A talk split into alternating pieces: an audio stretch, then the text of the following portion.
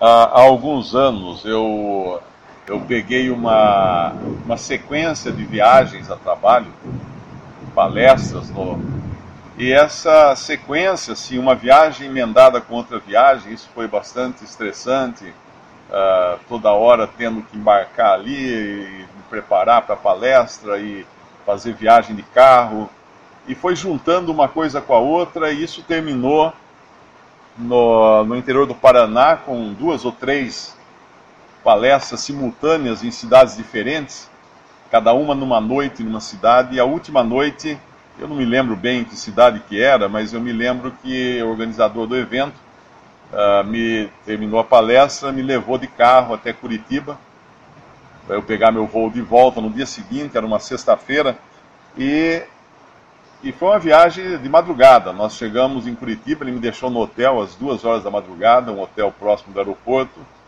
para eu pegar meu voo logo de manhã. Eu teria que acordar umas quatro e meia para ir para o aeroporto e pegar, pegar o voo de volta para casa. Chegar no sábado em casa. E aí eu fiz tudo isso. Mas o interessante é que o que aconteceu no sábado de manhã, ou melhor, na hora do almoço, né? Eu estava, eu estava, eu me vi, é até estranho, é estranho contar uma situação dessa, porque eu me encontrei no sábado, na minha cozinha, estava o meu filho, o Pedro, na mesa, e eu com um prato na mão, com a comida dele, o prato pronto, com a comida dele para dar almoço para ele. Ah, tinha uma empregada que dormiu lá, mas a empregada essa hora não estava mais lá. Mas tudo que eu me lembro é que eu, de repente, estava na, na minha cozinha com um prato na mão, sem saber como é que eu tinha ido parar ali. Na minha memória, eu estava no interior do Paraná e de repente eu estava na minha cozinha.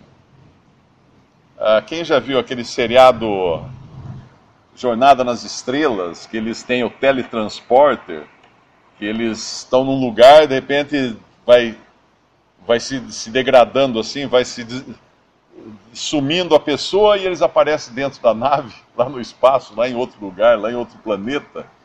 A experiência que eu passei é mais ou menos essa, de teletransporte. Eu tive um negócio chamado amnésia.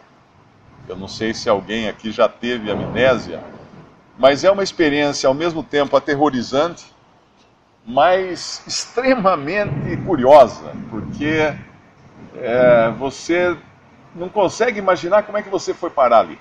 Imagine se aqui você piscar e abrir os olhos e você está em São Paulo, está no Rio de Janeiro. A hora que você abre, mas como é que eu vim parar aqui? Foi essa experiência que eu tive. Depois eu fiz vários exames, aí isso, inclusive, a hora que eu percebi isso, que eu, que eu me dei por conta que eu estava na cozinha de casa, sem ter um passado, sem, sem as horas passadas uh, fazerem parte do meu arquivo, da minha memória, eu peguei e comecei a andar pela casa, fui até o meu escritório, olhei assim o computador ligado, aí eu fui olhar e-mails respondidos com a data daquela manhã, eu tinha respondido e-mails, eu não me lembrava nem da viagem, eu não me lembrava nem do hotel, eu me lembrava que eu estava no interior do Paraná, só isso. Aí eu liguei para minha irmã, meu cunhado correu lá em casa. Eu me lembrava que eu tinha uma irmã, pelo menos. E ele correu lá em casa e ficou lá conversando comigo. E aos poucos, levou mais ou menos quase uma hora, meia hora, uma hora, para recuperando e fazer os links daquele período de tempo que desapareceu da minha vida. Uh, isso chama-se amnésia e, e, e, é um problema sério também para quem tem idade, para quem sofre de Alzheimer. As pessoas começam a perder completamente a memória. Você tem problemas de memória curta, às vezes tem gente que lembra de coisas muito antigas, mas não tem memória curta. Eu, por exemplo, tenho um problema tremendo de memória curta. A pessoa dá a mão para mim e fala muito prazer, fala o nome. Ah, é cinco minutos depois eu já não lembro mais quem é a pessoa. Não lembro do nome da pessoa. E é desagradável você ter que perguntar de novo: como é que é o seu nome mesmo? E é, é, é, é como eu falei, é, é uma situação interessante, aterro, ater, aterrizadora, ater, aterrorizante, uh, mas é um, é um negócio que eu estava pensando, quando eu lembrei desse, desse fato, eu me lembrei de Deus. Porque Deus, ele é perfeito, ele é onisciente, ele é onipresente, é, é onipotente, é onisciente. E a onisciência de Deus uh, não deixa que ele esqueça de coisa alguma.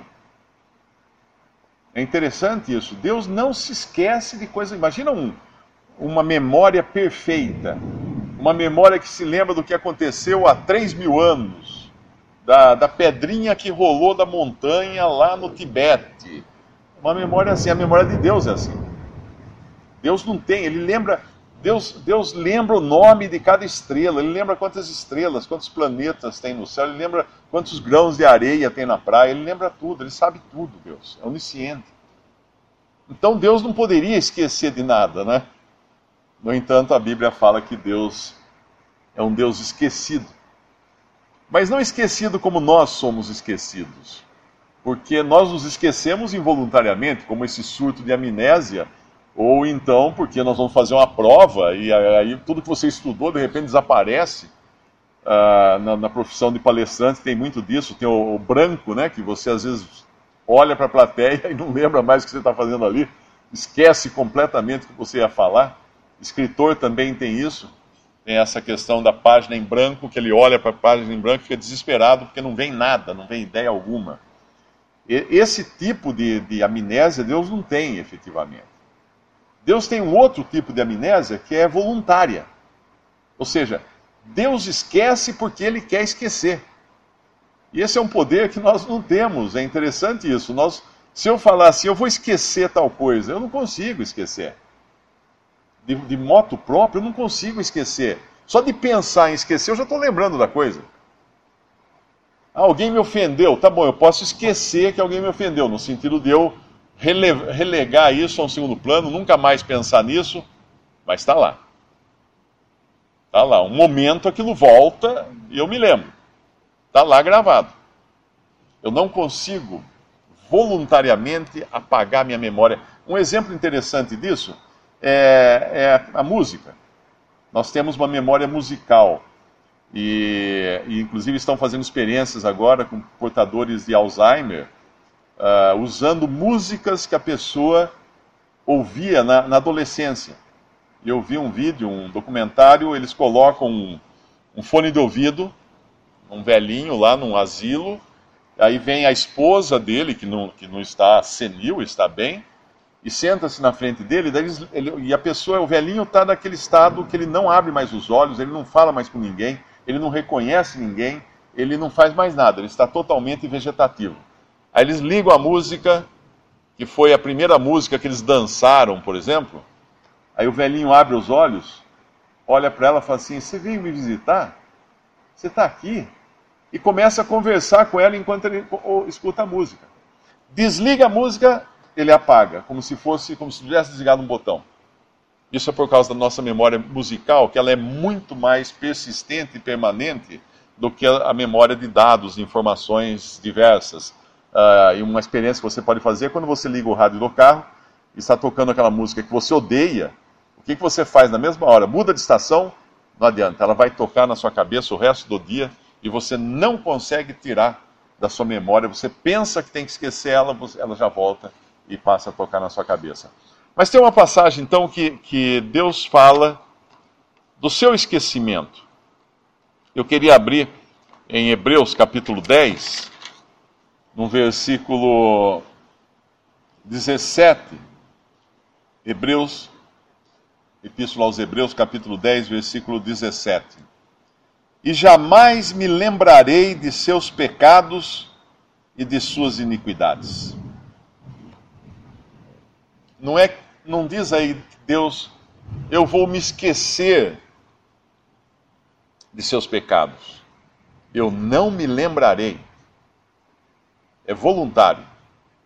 Eu não me lembrarei, é voluntário. Numa, numa outra passagem, num salmo, o Salmo 103, ele diz que assim como está longe, longe o Oriente do Ocidente, assim afasta de nós as nossas transgressões. Imagina quais são os pontos mais distantes do planeta: o Oriente do Ocidente. E às vezes a gente pode até pensar que eles nunca se encontram, né? Uh, se você viajar para o Oriente, você nunca chega no Oriente. Se você viajar em direção ao Oriente, você nunca che chegará ao Oriente, porque vai, você vai estar sempre viajando em direção ao Oriente, porque a Terra você está sempre viajando em direção ao Oriente. Mas são os pontos mais, mais distantes um do outro. E assim como está distante o Oriente do Ocidente, assim ele afasta de nós as nossas transgressões. Deus faz isso. Deus afasta as nossas transgressões a essa distância impossível, a essa distância que nunca, nunca vai, nunca vai voltar a se encontrar. Tem uma outra passagem em Isaías 38 que diz: Lançasses para trás da, das costas todos os meus pecados. Deus lançou para trás das costas todos os meus pecados. O que significa isso? Qualquer coisa nas minhas costas eu não consigo enxergar. Uh, eu não consigo nem coçar alguns lugares das minhas costas, né? quanto menos enxergar coisas nas minhas costas. Eu preciso usar de, de um espelho, alguma coisa assim, para ver o que tem nas minhas costas. E Deus então coloca as nossas transgressões, nossos, nossos pecados nesse lugar que é impossível ele ver, ele voltar a enxergar isso.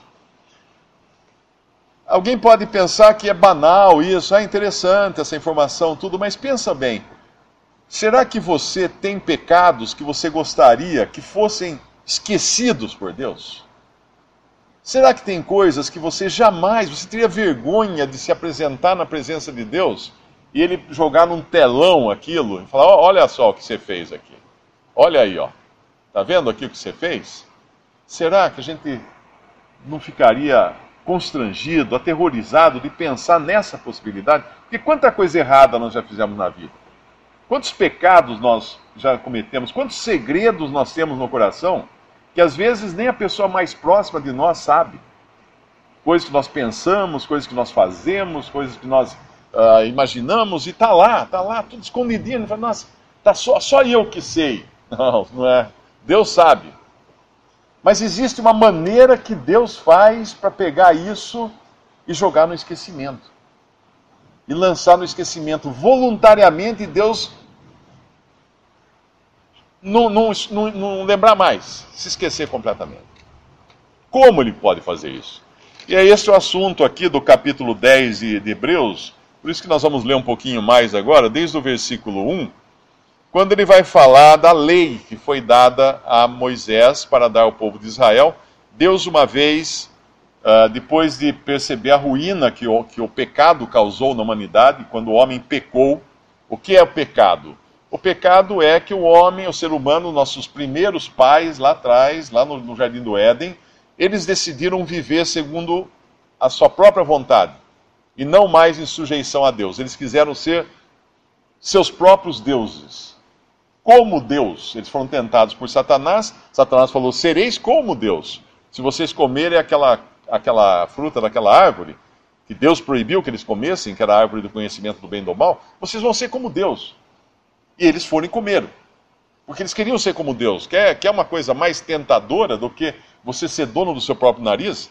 Hoje se fala muito disso, né? Siga seu coração, siga seu, você é dono da, sua vida, você não tem que dar satisfação para ninguém. Então isso é uma coisa tentadora. E foi assim que Adão e Eva, Eva foi tentada, Adão foi junto depois, e eles então pecaram. E esse pecado, que é esse sentimento de autossuficiência, de independência, de rebelião até contra Deus, isso faz parte do nosso DNA. E nós somos pecadores por causa disso. Nós pecamos porque somos pecadores. Não é o inverso. Nós não, não nos tornamos pecadores quando pecamos. Nós pecamos porque somos pecadores. Como um pé de banana dá bananas porque é um pé de banana. A natureza da árvore é dar banana. Não tem outra, ela não vai dar abacaxi, ela vai dar banana sempre. Então a no, nossa natureza é produzir pecados, porque a nossa natureza é pecaminosa, é, é, é o pecado habita em nós, por natureza. Então Deus, depois de, de, tentar de diversas maneiras com o homem, ele, ele decidiu dar uma lei, mandamentos. Porque até um certo ponto da humanidade não existiam mandamentos como hoje nós conhecemos. Não é? Uh, existia alguns que Deus deu ao longo do tempo, mas eram simples ordens uh, que eles, por exemplo, quem matasse alguém poderia ser morto por uma autoridade, coisas desse tipo. Mas Deus deu uma lei então para esse povo. Deus pegou um povo e, como se dissesse, ok, vamos pegar uma, uma amostragem da raça humana e vamos ver se o ser humano é capaz de andar de um modo agradável a Deus. Então Deus deu a lei a Moisés no alto de uma montanha, a montanha fumegando, tremendo, o, povo lá embaixo, enquanto Moisés recebia as tábuas da lei. Todo mundo aqui já, já ouviu falar da história. Enquanto o povo, Moisés lá no monte recebia as tábuas da lei de Deus, lá embaixo do monte o povo estava fazendo bezerros de ouro e adorando ídolos de ouro, ou seja, já começou tudo errado, não ia ter como consertar. Mas de qualquer maneira, Deus deu a lei. Israel foi o receptáculo dessa lei e tentaram então viver praticando a lei que Deus deu. Só que o problema da lei é o seguinte: a lei tem dez mandamentos e tem trezentos e tantas ordenanças. Uh, e um mandamento apenas compromete tudo. Porque você pode não matar, pode não roubar, pode não adulterar, pode não fazer isso, não fazer aquilo, não fazer aquilo outro. Mas tem uma coisa que diz assim: não cobiçarás. O que é não cobiçar? É fazer qualquer das coisas erradas em pensamento. A simples desejar fazer. Tipo assim, o cara me fechou na rua, eu desejo matá-lo. Eu cobicei. Eu cobicei praticar um homicídio. Passou uma mulher bonita, eu desejei adulterar com ela. Ah, mas eu, eu desejei. Então a cobiça, o que, que a cobiça faz? A cobiça nos torna todos culpados de qualquer maneira e sem, sem caminho de volta. Alguém que for falar, que falar assim, ok, eu vou seguir a lei que Deus deu, é, tenta. O apóstolo Paulo não conseguiu. Em Tiago fala que se você for transgredir um mandamento, você é culpado de todos. Então não teve jeito. E aqui, então, nessa carta, ele vai explicar que a lei, tendo a lei no versículo 10, uh, ah, capítulo 10 de Hebreus, versículo 1, tendo a lei a sombra dos bens futuros e não a imagem exata das coisas, nunca, pelos mesmos sacrifícios que continuamente se oferecem cada ano, pode aperfeiçoar o que, os que a eles se chegam. O que ele quis dizer aqui? Aquela lei, aquele corpo de ordenanças todo, incluía também rituais, sacrifícios de animais e uma série de, de, de ordenanças que os judeus tinham que praticar.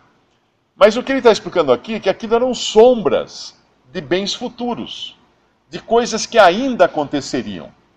Eram sombras, como quando vem uma pessoa, vai entrar pela porta, eu vejo a sombra da pessoa, falo, ah, tá vindo, fulano está chegando. Bom, quando a pessoa entra, eu não vou mais ficar olhando para a sombra, eu vou lá abraçar a pessoa, não vou abraçar a sombra. A sombra simplesmente avisa que a pessoa está chegando. Então a lei era como Deus avisando de algo que seria feito no futuro. Todos aqueles sacrifícios que foram feitos de animais no Antigo Testamento, eles tinham uma, uma, uma contrapartida futura, que era a realidade daquela sombra. E é disso que ele vai falar agora. Então, uh, a lei era, não era a imagem exata das coisas, mas sim uma sombra uh, pelos mesmos sacrifícios que continuamente se oferecem cada ano. Uh, nunca esses sacrifícios podem aperfeiçoar os que a eles se chegam. Ou seja, o que ele está fazendo, falando aqui é que aqueles sacrifícios não podiam fazer nada pelas pessoas que participavam deles, ou que os ofereciam. Não podiam fazer nada. Então, para que, que serviam os sacrifícios? É o que ele vai falar em seguida. Uh, no versículo 2, de outra maneira, teriam deixado de se oferecer, porque purificados uma vez, os ministrantes nunca mais teriam consciência de pecado.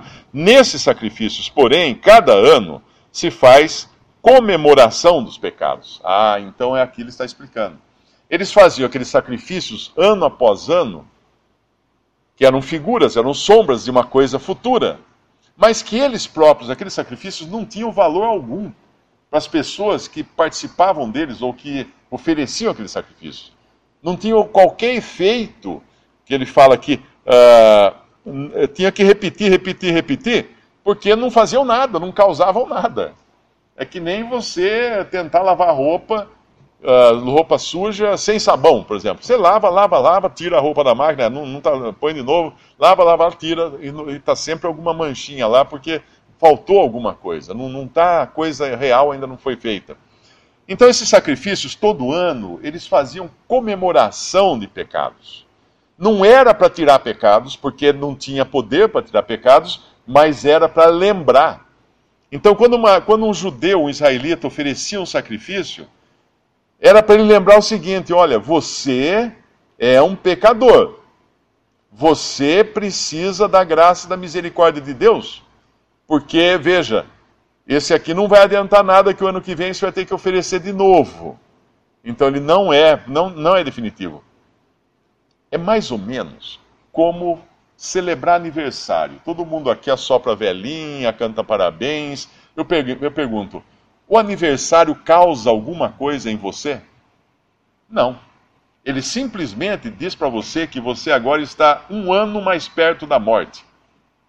Um ano a menos na sua vida, que a vida vai acabar. A gente às vezes enxerga o contrário, né? Celebra, oh, mais um ano de vida. Não, é menos um ano de vida. No seu cômputo, é como gastar dinheiro. Você tem 100, 10 notas de, de 10 reais na carteira e você vai tirando. Cada vez que você tira uma nota, sobra menos nota, sobra menos dinheiro. E assim é o aniversário. Mas ele não, não, não, não resolve nada para a pessoa. E esses sacrifícios apenas faziam eles recordarem que eles eram pecadores. É isso que fazia. Porque no versículo 4 diz que é impossível que o sangue dos touros e dos bodes tire os pecados. E eles sacrificavam touros, bodes, ovelhas, cordeiros. E agora ele vai falar qual era a realidade, então. Muito bem, tudo isso era figura de alguma coisa. Que coisa é essa que, essas, que esses sacrifícios prefiguravam? Esses sacrifícios prefiguravam um único sacrifício que Deus ia, ia oferecer. Não o homem. Deus ia oferecer. No versículo 4 fala: Porque é impossível que o sangue dos touros e dos bodes tire os pecados. Pelo que, entrando no mundo, diz: Sacrifício e oferta não quiseste, mas corpo me preparaste. Holocaustos e oblações pelo pecado não te agradaram. Então disse: Eis aqui venho. No princípio do livro está escrito de mim, para fazer, ó Deus, a tua vontade. Quem é esse? Esse é Jesus. Esse é Jesus. Quando fala aqui, ele está citando um salmo, que é o Salmo 40. Essa é uma passagem do Salmo 40 que diz: uh, entrando no mundo, diz, sacrifício e oferta não quisesse, mas corpo me preparaste. É interessante eh, entender essa passagem porque Jesus é o Filho de Deus, é o Filho eterno de Deus, é uma pessoa divina da, da Trindade, que inclui o Pai, o Filho e o Espírito Santo. E quando fala dele entrando no mundo, corpo me preparaste, está dizendo que Deus preparou um corpo para o seu filho, um corpo de carne, semelhante ao nosso, porque ele existia antes. Jesus já existia antes de ter um corpo. Ele não foi criado, nunca foi criado, porque ele é Deus também. Então ele não foi criado. Ele é o Criador, aliás, ele é o Criador. Mas quando ele fala corpo me preparaste, é porque ele já existia. Ele entra no mundo através de um corpo de uma forma miraculosa, pela concepção virginal de Maria, e ele nasce como um bebê neste mundo, mas ele tinha pré-existência, ele já existia antes, na eternidade, ele sempre existiu, diferente de nós que fomos concebidos ali na concepção, numa relação entre o pai e a mãe, nós somos concebidos. Ele não teve um pai humano, por isso ele não herdou o pecado de Adão. Ele te, é, Maria foi apenas um receptáculo, porque o Espírito Santo cobriu Maria com a sua sombra e gerou nela essa criança que era Jesus, o Salvador do mundo. Deus conosco inclusive, foi chamado, uh, quando ele foi gerado, foi chamado Deus conosco, porque era Deus vindo habitar conosco. Então, quando ele entra no mundo, ele faz isso. E uma, uma, um, detalhe curioso que não cita aqui nessa passagem, quando o autor do, da carta aos Hebreus menciona o Salmo 40, ele não menciona um, uma linha do Salmo 40, porque lá o que, está, o que está dito é: sacrifício e oferta não quiseste, uh, mais corpo me preparaste. As minhas orelhas furastes. Interessante ter esse as minhas orelhas furastes, que tem lá no Salmo. Se a gente for ler lá no Salmo 40, vai ter essa, esse trechinho. O que era isso? Uh, algumas passagens falam meus ouvidos abristes, mas uma passagem mais correta, uma tradução melhor, seria as minhas orelhas furastes, como está em algumas Bíblias. No Antigo Testamento, lá em Êxodo, quando um escravo de Israel, isso fazia parte do corpo da lei, quando um israelita decidia se tornar escravo, porque um israelita, a gente fala em escravo hoje, a gente logo pensa no Brasil colonial, nos escravos que vinham da África, que apanhavam muito, que eram amarrados num tronco e, e eram tratados como animais. Porém, em Israel havia escravidão, mas não era uma escravidão assim, era uma servidão. Tanto é que uma pessoa que tivesse dívidas, um israelita que tivesse dívidas, ele se vendia como escravo para outro israelita para poder pagar suas dívidas. Aí ele trabalhava seis anos e saía livre. Então era assim, a gente fala assim, nossa, mas ele se vendia como escravo? Bom, quem tem financiamento em banco e não consegue sair, pensa que está fazendo o quê? Está escravizado também, de uma certa forma, preso a, a, esse banco porque não consegue pagar o, o financiamento. Era esse tipo de escravidão.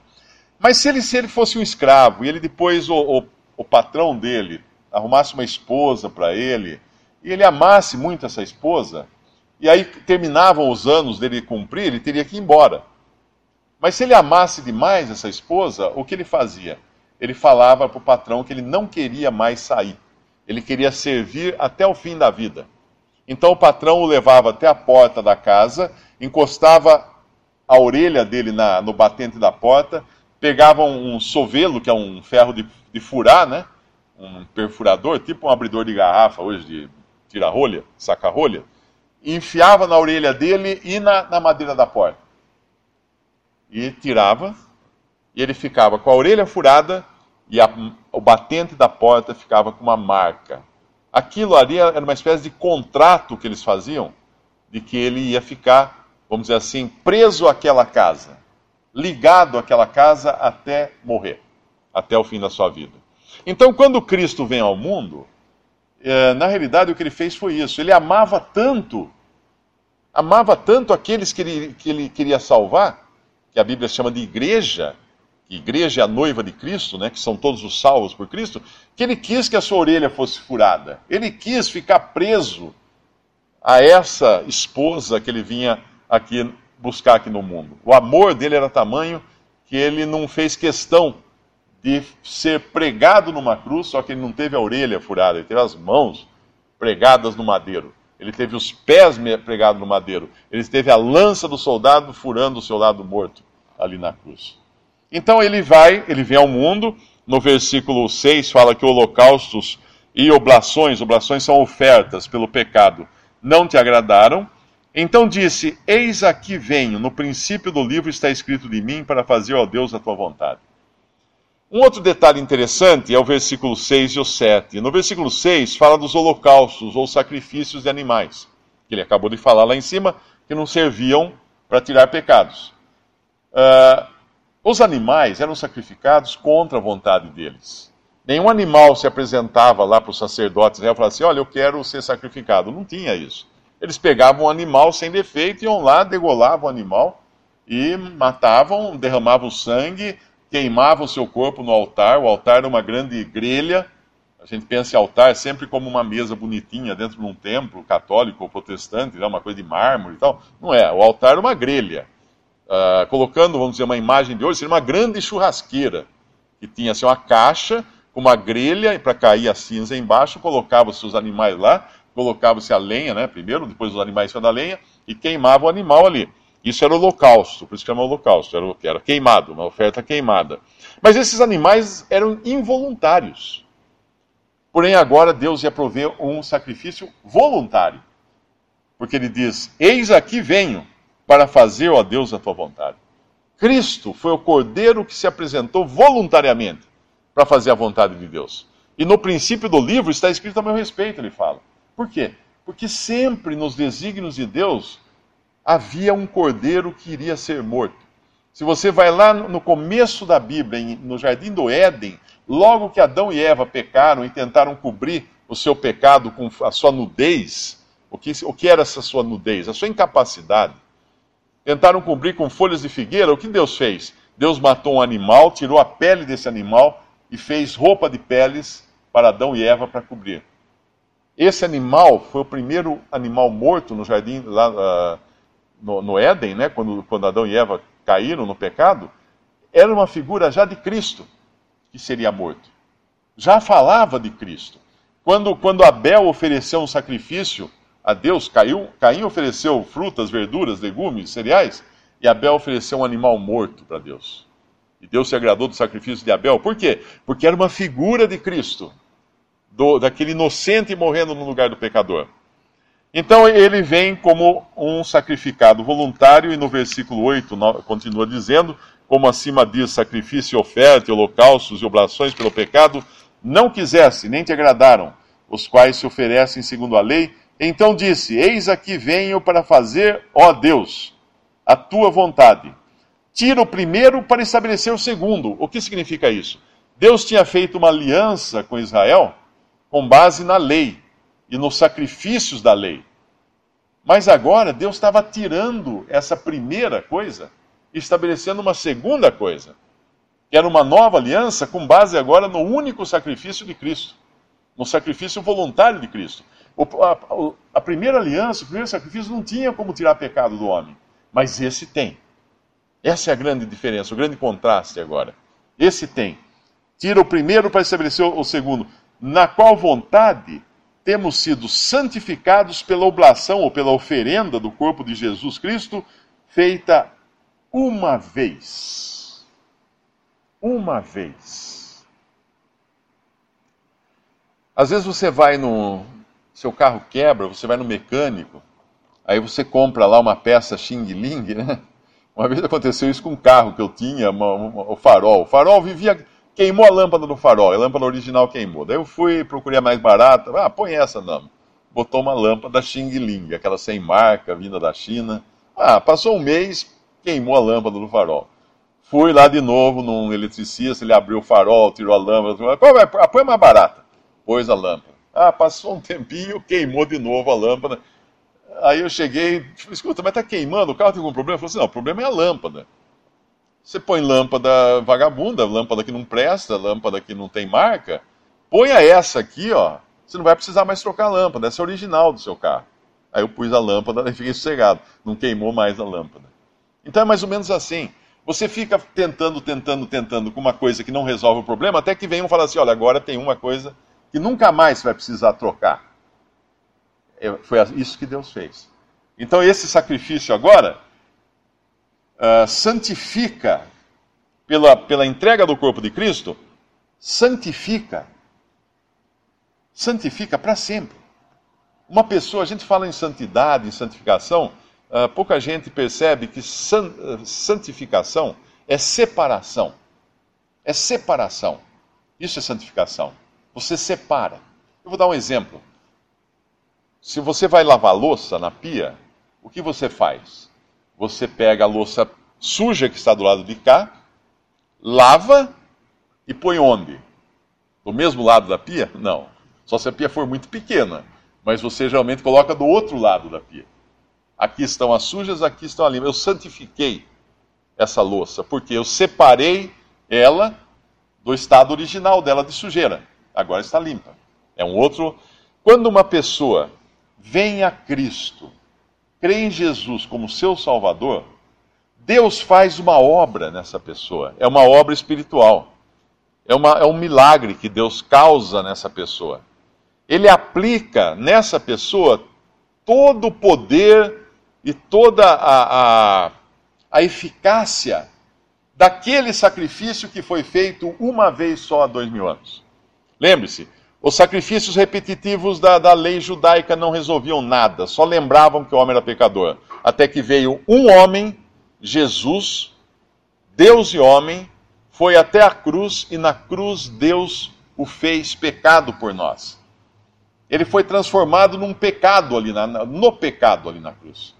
E Deus castigou a Cristo ali na cruz, eliminando de vez a raiz do mal que, que estragou a criação de Deus, o pecado. E ao mesmo tempo, ele lançou sobre Cristo os pecados de todos os que creem nele, de todos os que creriam nele, inclusive, ali naquela cruz. E ali resolveu de uma vez para sempre o problema do pecado. Então aqueles que creem são santificados, ou seja, saíram do lugar da, da louça suja e foram para o lado da louça limpa. Não tem mais nada a ver com aquela louça suja. Santificados pela oferta, pela oferenda, oblação do corpo de Jesus Cristo, feita uma vez. E agora ele vai mostrar o contraste de como era antes, porque ele fala, e assim todo sacerdote do, do judaísmo, ele está se referindo aqui, aparece cada dia ministrando e oferecendo muitas vezes os mesmos sacrifícios que nunca podem tirar os pecados. Mas este, que é Jesus, havendo oferecido um único sacrifício pelos pecados, está assentado para sempre à destra de Deus. Você acabou de lavar a louça suja, está tudo limpa a louça, você senta e fala: terminei a minha limpeza da cozinha de hoje. O que é você sentar-se? É você dar por encerrada uma tarefa. E Cristo assentado ele morreu, ressuscitou, subiu, assentou-se na glória, a destra da majestade nas alturas, significa que de uma vez por todas ele não vai mais botar a mão em pecado. Ele não vai mais se sacrificar por pecado ou por pecador. Ele fez uma vez com validade eterna. É isso que significa isso que ele está dizendo aqui. Ao encontrar-se com o sacerdote humano do judaísmo que precisava todo dia, todo dia, cada dia oferecia, oferecia, oferecia sacrifícios que nunca, nunca limpavam os pecados, nunca podiam tirar pecados. E agora ele está para sempre Cristo na destra de Deus, essa segurança nossa. Uh, e no versículo 13 ele continua dizendo: Daqui em diante esperando até que os seus inimigos sejam postos por escabelo ou estrado de seus pés. O que significa isso? Que Cristo está agora sentado à direita de Deus, aguardando o momento quando os seus inimigos ficarão aos seus pés. Todo aquele que rejeita a Cristo como Salvador, continua na condição em que veio ao mundo, de inimigo de Deus. O apóstolo Paulo fala em Romanos que nós somos inimigos de Deus por natureza. Inimigos de Deus. E a única maneira de você se tornar amigo de Deus, ou ser feito amigo de Deus, é pela fé em Jesus. É crendo em Jesus e, e sendo salvo, sendo tirado do lado da, da, da coisa suja para o lado da coisa limpa. Sendo salvo eternamente. Porque haverá um dia, uh, lá, em, lá em Filipenses, ele, o apóstolo Paulo escreve em Filipenses 2, ele diz que ao nome de Jesus se dobrarão todo, todo joelho dos que estão nos céus e na terra e debaixo da terra, e toda língua confessará que Jesus é Senhor, para a glória de Deus Pai. O que significa isso? Que toda a criação se prostrará aos seus pés. Todos precisam se prostrar aos pés de Jesus. Uns se prostram agora, em vida, quando creem em Cristo como Salvador, outros se prostrarão como inimigos aos pés de Jesus para receberem a sentença eterna. O que é a sentença eterna? A eternidade no lago de fogo. É isso que a Bíblia uh, mostra em várias passagens, onde haverá choro e ranger de dentes. Onde o bicho não morre. O Senhor Jesus fala no, nos evangelhos. O que significa o bicho não morre? O, a vida não termina. Isso que nos mantém vivos não termina. Algumas religiões falam que a, a pessoa morreu, acabou, então a pessoa foi julgada no juízo final e acabou, não desaparece, é extinta. Não, de jeito nenhum. O ser humano que não creu em Jesus, ele vai eternamente viver, viver no lago de fogo, em sofrimentos, sozinho, em trevas. Não, tem, não é um lugar para bater papo com gente, é trevas exteriores. O que significa? Ele já está com trevas interiores no seu coração de trevas, porque é incrédulo em Cristo, e ele vai viver em trevas exteriores, do lado de fora não enxerga nada também, só, só trevas, mergulhado em trevas pela eternidade. Esse é o juízo final. Agora, muita gente fala assim, mas só fala coisa ruim essa, essa mensagem, que é isso? Não, ao contrário. A coisa boa, a boa notícia é que Deus está dando por, de graça a salvação para aquele que simplesmente se reconhece pecador e crê em Jesus como seu Salvador. E continuando aqui, fala que no versículo 14 ele volta a dizer: Ele volta a reafirmar, porque com uma só oferta ou oblação aperfeiçoou para sempre os que são santificados. Uma pessoa salva por Cristo, quando a pessoa crê em Cristo, ela é aperfeiçoada para sempre. Oh, mas espera aí, eu estou cheio de, de, defeitos ainda, eu tô... Existe a sua posição e a sua condição. Imagine que você se candidata a presidente da República, né? Acabou de, de contar os votos, você descobre que foi eleito. Você tá, já está eleito, já você agora, a sua posição é de presidente. Só falta você esperar o dia para receber a faixa, a, a diplomação lá do presidente, para você passar a atuar como presidente. Você não pode atuar ainda como presidente, mas você já tem a presidência, você já tem a posição. Assim é o pecador. Nós, quando cremos em Cristo, estamos salvos, eternamente salvos, perfeitos, santificados, plenamente uh, aperfeiçoados para sempre, mas ainda vivemos num corpo velho, daquela outra criação que vai acabar, ele vai terminar, qualquer hora ele vai sair daqui. Vai de, nós vamos deixar esse corpo para receber o corpo daí uh, ressuscitado ou transformado para entrarmos no céu na eternidade para sempre com Cristo. E no versículo seguinte, ele fala, no versículo 15, e também o Espírito Santo não o testifica, porque de, depois de haver dito, este é o concerto ou aliança que farei com eles, com Israel, depois daqueles dias, diz o Senhor, porei as minhas leis nos seus corações, as escreverei em seus, em seus entendimentos. Aí ele acrescenta, e jamais me lembrarei de seus pecados e de suas iniquidades. Ora, onde há remissão destes, não há mais oblação pelo pecado, não há mais oferta pelo pecado. Ou seja, não dá para fazer mais nada em prol do pecador. Porque a única coisa que podia ser feita para a salvação do pecador já foi feita. E não existe outra coisa. Paulo fala em Romanos capítulo 8, versículo 1, se alguém está em Cristo, uh, podemos até ler, capítulo 8 de Romanos, versículo 1 fala: Agora nenhuma condenação há para os que estão em Cristo Jesus. Nenhuma condenação há. É como se eu chegasse lá no armazém da esquina e falasse: oh, vim pagar minha conta. Ele olhasse e falasse Ó, oh, Mário, nenhuma conta há. Nenhuma dívida tem aqui para você. Mas por que aconteceu? Ah, veio um amigo aqui, seu pagou. Foi isso que Cristo fez. Nós tínhamos uma dívida para com Deus, os nossos pecados pendentes ali na dívida, no, na, na caderneta de Deus. Aí Cristo veio ao mundo, pagou pelos nossos pecados e não tem mais. Não tem mais. Uma vez perguntaram para uma menininha que cria no Senhor Jesus como é que ela entendia que Deus teria apagado os seus pecados, que Deus teria lançado no esquecimento, que não se lembraria mais dos seus pecados. Ela falou assim: Olha, eu acho que é assim: Deus tinha uma lista lá, um papel comprido, onde ele anotava todos os meus pecados lá no céu. Ele anotando, anotando, anotando, anotando. Quando Cristo morreu, caiu sangue nessa lista. Agora Deus não consegue ler. Deus não consegue mais ler os meus pecados, então ele não pode mais me condenar. Eu estou salva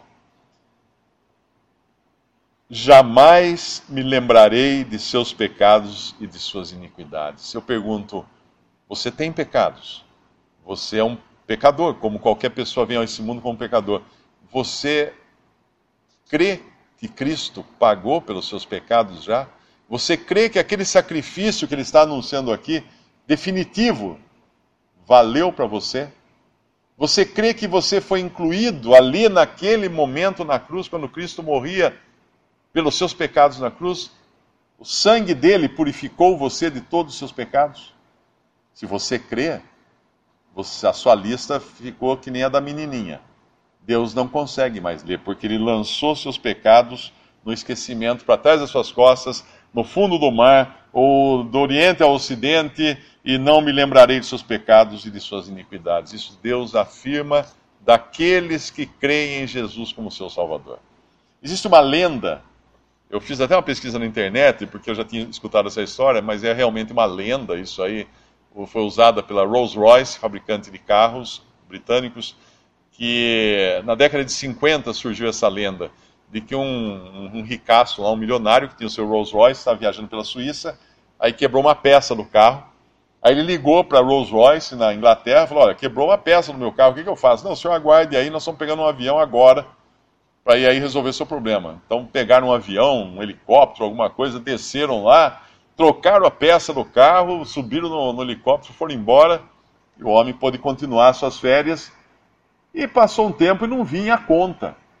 Aí até que ele ligou na Rolls Royce e falou: escuta, eu fui atendido lá na Suíça, na estrada tal, no dia tal, trocaram a peça tal, e eu quero saber quanto que é a conta para eu pagar o serviço, deve ser caro, mandar um mecânico até a Suíça para trocar minha peça.